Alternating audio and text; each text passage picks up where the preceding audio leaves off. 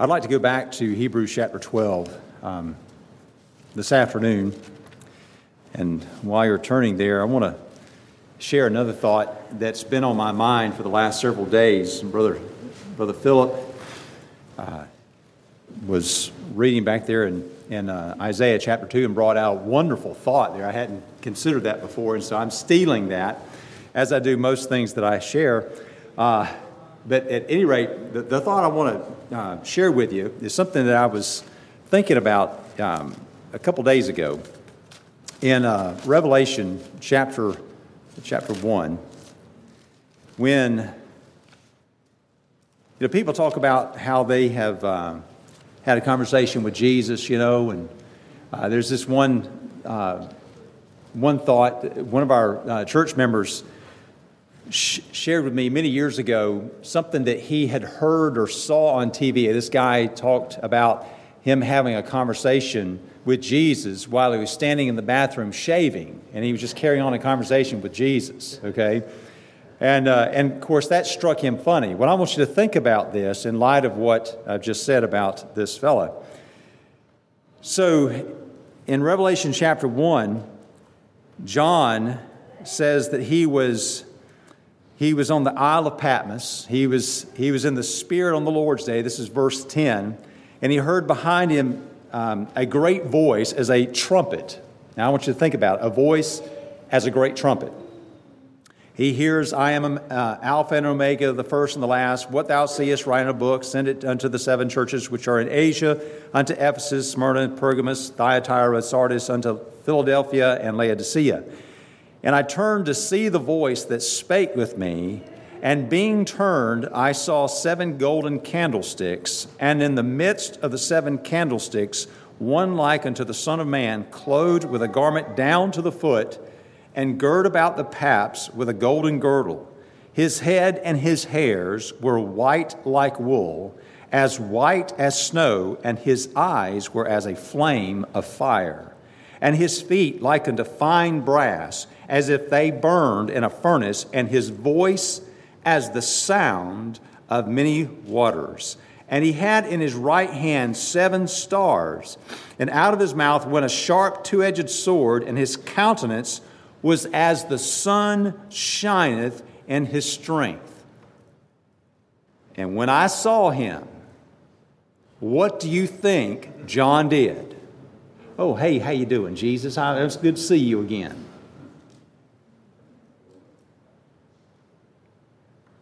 This same Jesus that John has just described is here now. Seeing him who is invisible.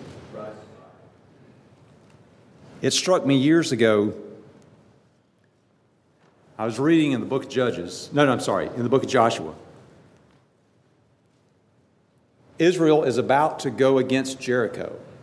You remember that scene, and they're, they're going to Jericho. The Lord's told them what to do, and on their way, they meet a man. You remember that scene? Yeah. He's a man. He looks like a man. He's just like he looks just like you and me. You know, nothing special about him. He's just a man. And Joshua comes up to him and says, Are you for us or against us? Yeah. Nay. But as captain of the Lord of hosts am I come and then tells him to take off his shoes. You're on holy ground. You know what Joshua did? Now, when he sees this man, he sees a man, but he hears what the man says and says, This ain't no ordinary man. You understand what I'm saying? He hits the dirt. Friends, we are in a place right now, we are in the presence of the holy God of the universe. He's sitting here, or he's I think I can say that. He's sitting here in our midst. And there he describes, you know, uh, the Son of Man in the midst of the seven churches. He's in our midst. This one who has eyes of flaming fire. He's in our midst, beholding our service. Do you see him? If you see him, does it affect you the way it did Joshua? Does it affect you the way it did John here? Friends, we're in the presence of the Holy God, our Savior. Amen. Hebrews chapter 12. Verse 2 Looking unto Jesus, the author and finisher of our faith, who for the joy that was set before him endured the cross, despising the shame, and is set down at the right hand of the throne of God. For consider him that endured such contradiction of sinners against himself, lest ye be wearied and faint in your minds. Ye have not yet resisted unto blood, striving against sin. This morning we talked about this race that's set before us, and we talked about how that the way that we are going to run this race successfully is by looking unto Jesus. And the word looking there means that we've got to look away from something unto something. Friends, I'm afraid today that we're looking at something else other than Jesus. The problem Brother Buddy and I were talking about this earlier. The problem that we're facing today in the church of the Lord Jesus Christ is not Arminianism. That's Right. The problem that we're facing today is not Calvinism. It's not absolutism. It's not fatalism. Friends, the problem we're facing today is the world and the devil and our own flesh. In running this race that's set before us, we have three opponents, those three that we've just mentioned. We have the devil, the world, and our own flesh. I don't remember, I think it, it might have been Elder David Crawford that, that, that, brought this to my mind many years ago. He, he talked about this little cartoon character, Pogo, I believe it was, who uh, said, so, you know, we have found the enemy, and the enemy is us. Uh, we are our own worst enemy. You know, when I talked about this morning about the competitors that we have are not each other, but it is ourselves. We have to compete against ourselves. Ourselves, our old man, our old nature, it wants to do what it wants to do, and it is contrary to going up. Okay? It wants to go down. It doesn't want to go up to the Mount Zion, it wants to go down. It, it just tends downward. And you've got to struggle against that. And you've got to continually, you've got to put your foot upon its neck and keep it down. We read words like mortify the deeds of the flesh, crucify the flesh, lay aside the old man, and so forth. Those are things that we, that we read in Scripture. That's how we, we deal with the flesh. And if we, if we give way to it, if we let it have its way, which is, as we said, so easily done. It's so easy to fall, you know, to, to just let it in and, and, and, uh, and, and go with it, as it were. Then we're hindered in our race. Friends, there are blessings that you and I have not even touched in the kingdom of heaven. What we've had here today has been glorious. I'm going to go home and brag about the experience that we had here today. Okay? It's been a good time in the Lord. In fact, I'm, yeah, when I was when we got done this uh, this morning and we're going into you know to uh, to eat lunch, I thought, well, you know, typical afternoon crowd, we're going to probably have about a third uh, back for the afternoon service. You know, like it's unnatural uh, to go back to worship service after you've had a big meal. But I'm, I thank the good Lord, for He is good, Brother Charles. Where are you? He's, he's good all the time. I thank the good Lord that I was wrong. Okay? Most of you are back. Praise the Lord. That's not natural. All right? That's not usual. But I'm going to go home and brag about that experience. But that experience, that experience, that joy that we've had, and the peace and the fellowship, it gets better. Amen. It gets better. But it only gets better if you're running your race, looking unto Jesus. Now, he says here, he's the author and finisher of our faith. There's a couple of different ways to understand that phrase there, and, and, and I, I would fall out, you know, which, which camp you're in. In fact, I'd say yay and amen to both, okay? But at any rate, yeah, I do believe that faith comes from the Lord Jesus Christ. Amen? And praise God, you'll never lose that principle of faith. It, it, he finishes it, okay? So praise God for that. In fact, let's just look at this for just a moment. Brother Charles, you are all over my stuff. That's good. That's good. You know how you're going to be able to endure is through the faith that Jesus has originated in your heart. And whenever you are poor and outcast and, and you're feeling, you know, lower than low and you feel like you're clean gone forever, he still has that principle in your heart. It's there. There may be times in your life, and your experience, where you can't see him. You can't see him with Moses there who saw him who is invisible. Where are you, Lord? And you come to the place where Job says, But he knoweth the way that I take. And when he is finished, I shall come forth as gold.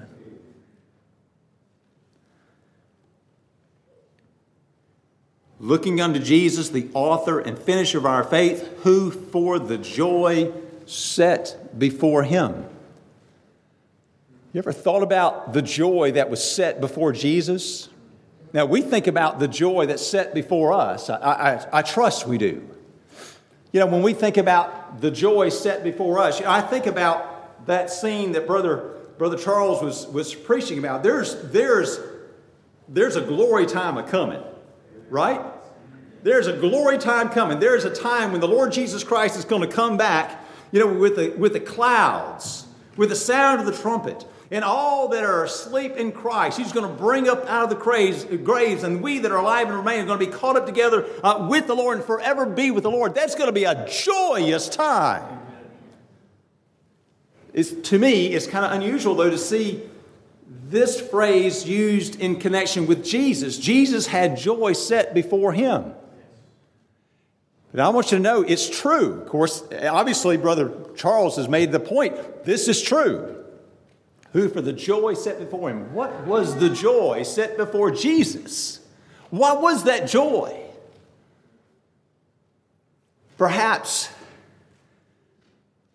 perhaps it was getting to the other side and having the Father, well done, son. I can't experience that no more with my dad. And many of you can't either. But Jesus, perhaps he was looking forward to that day when on the other side of the cross, he walks into the presence of the Father, and the Father says, Well done, son, my faithful son, my good and faithful servant.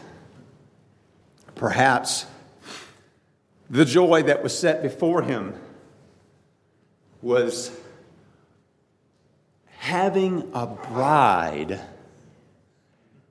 that you could only dream about. Perfect in every way.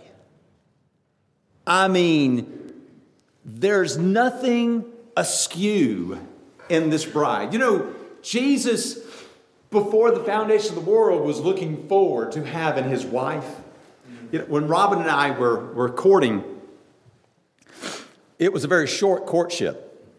My son says, you know, it takes a lot longer, six months, you know, to know somebody. It, you know, when we when we met, seven months later, we were married. You're whoa, you know. I, well, anyway, Jesus, before the foundation of the world, was looking forward to his wife. When Robin and I, when we first started courting, man, it was like every moment I was thinking about Robin. When I, it took every ounce of courage I had to make that first phone call. And then when we finally did, four hours later, I hang the phone up. That was before cell phones. That's when you paid for long distance. And my mother, I was living at home at the time. My mother come to the, you know, a few weeks later, she comes to the phone bill. She says, Shannon, the phone bill is $220. I says, I'll pay that gladly. Amen. it was well worth every minute. All right? And I say amen still. I haven't got 42 years yet, brother, but I'm working on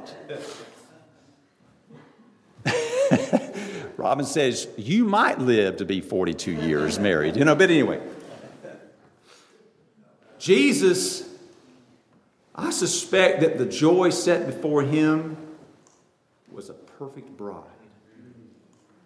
What was it that Paul says in Ephesians chapter 5?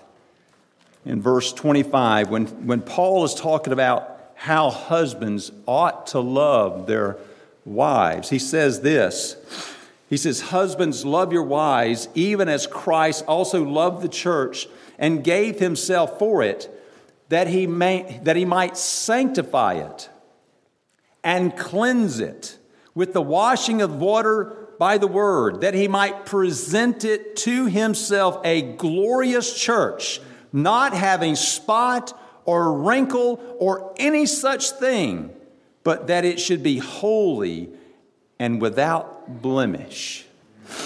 Listen, when Jesus went to the cross, when Jesus came into the world, he lived that perfect life. I'm not talking about a mature life, I'm talking absolutely, teetotally, without spot, pure life and then he died at Calvary, taking on the sins of his bride. He did so joyfully, I think. I think he, he saw, hey, there's, there's a good time a coming here because I'm going to have a wife that's worthy. I'm going to be with my wife. I couldn't wait for Robin and I to get married. Y'all hear me? I look forward to that day when I can be with her all the time. There's joy. There was joy set before Jesus. There's coming a day when he's going to be together with his bride forever, uninterrupted, unsullied by sin, unsullied by the world or the devil or anything you know, such like. He's going to be with her, and she's going to be perfect, and they're going to live happily ever after. Amen. Hallelujah. Who, for the joy set before him. I suspect there were some things like that. And knowing that those things were waiting, he could endure the cross. My friends, y'all don't know suffering. I don't know suffering. When those men took that cat o' nine tail and they scourged the Lord Jesus uh, Christ, his back with that, and they made deep and long their furrows. Psalm 129, verse 3.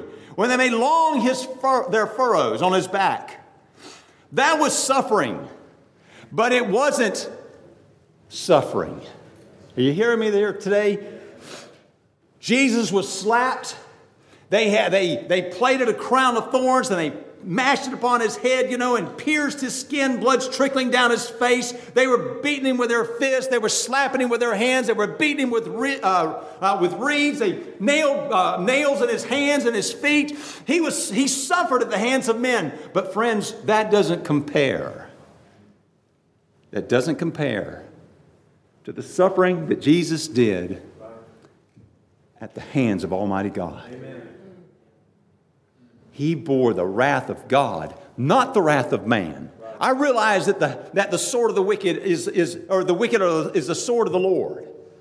Okay, we read that in the Psalms. But friends, there was something going on there at the cross we'll never be, begin to fathom.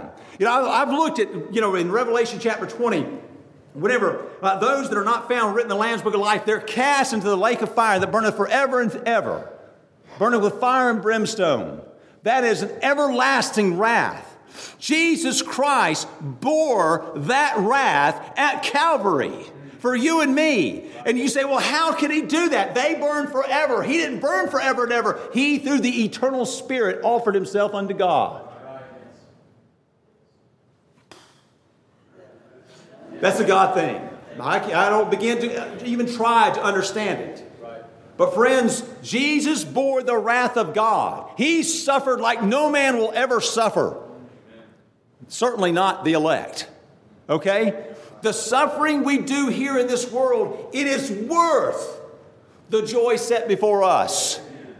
Jesus said it's worth enduring the hardship. It's, it's, it's worth enduring the loss of all the carnal things of this life. It's worth the loss of homes and houses and so, and so forth. It's worth that for this joy that's set before us.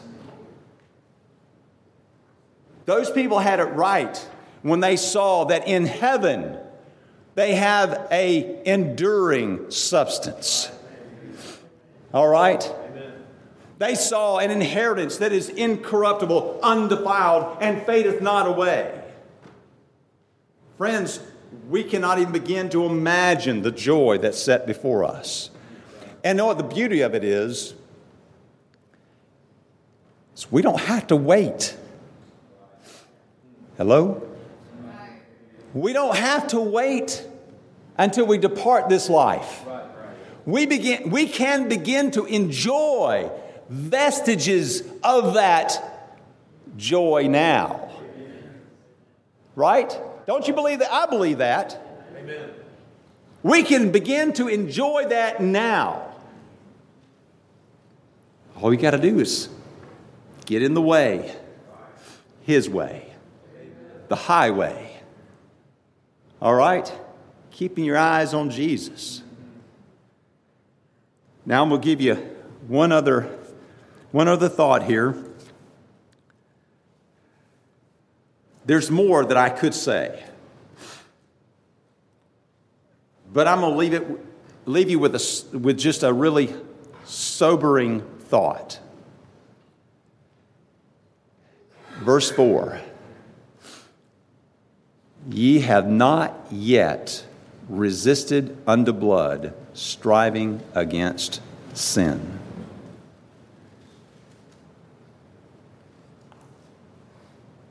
Remember who he's writing to. Remember, these people have already suffered. They've already been, they've been persecuted. They've, they've suffered things you, you and I may not ever have to suffer. And yet he says to them, Ye have not yet resisted unto blood, striving against sin. Friends, what he said here to the Hebrew audience. It's true for you, it's true for me. Remember, if we did, it could not be said about so easily besetting. Right? If we were resisting unto blood, there would, no, there would not be no easily besetting sin because we'd be putting up the dukes and said, No, I'm not doing that. I'm not sinning against my Lord and Savior Jesus Christ. I'm not sinning against my wife. I'm not sinning against my children. I'm not sinning against my employer. I'm not sinning against God. He's been too good to me for me to live my life like this. I will not do it. God, give me strength. We've not yet resisted unto blood. We haven't so much as broken a sweat many times, resisting sin. Amen?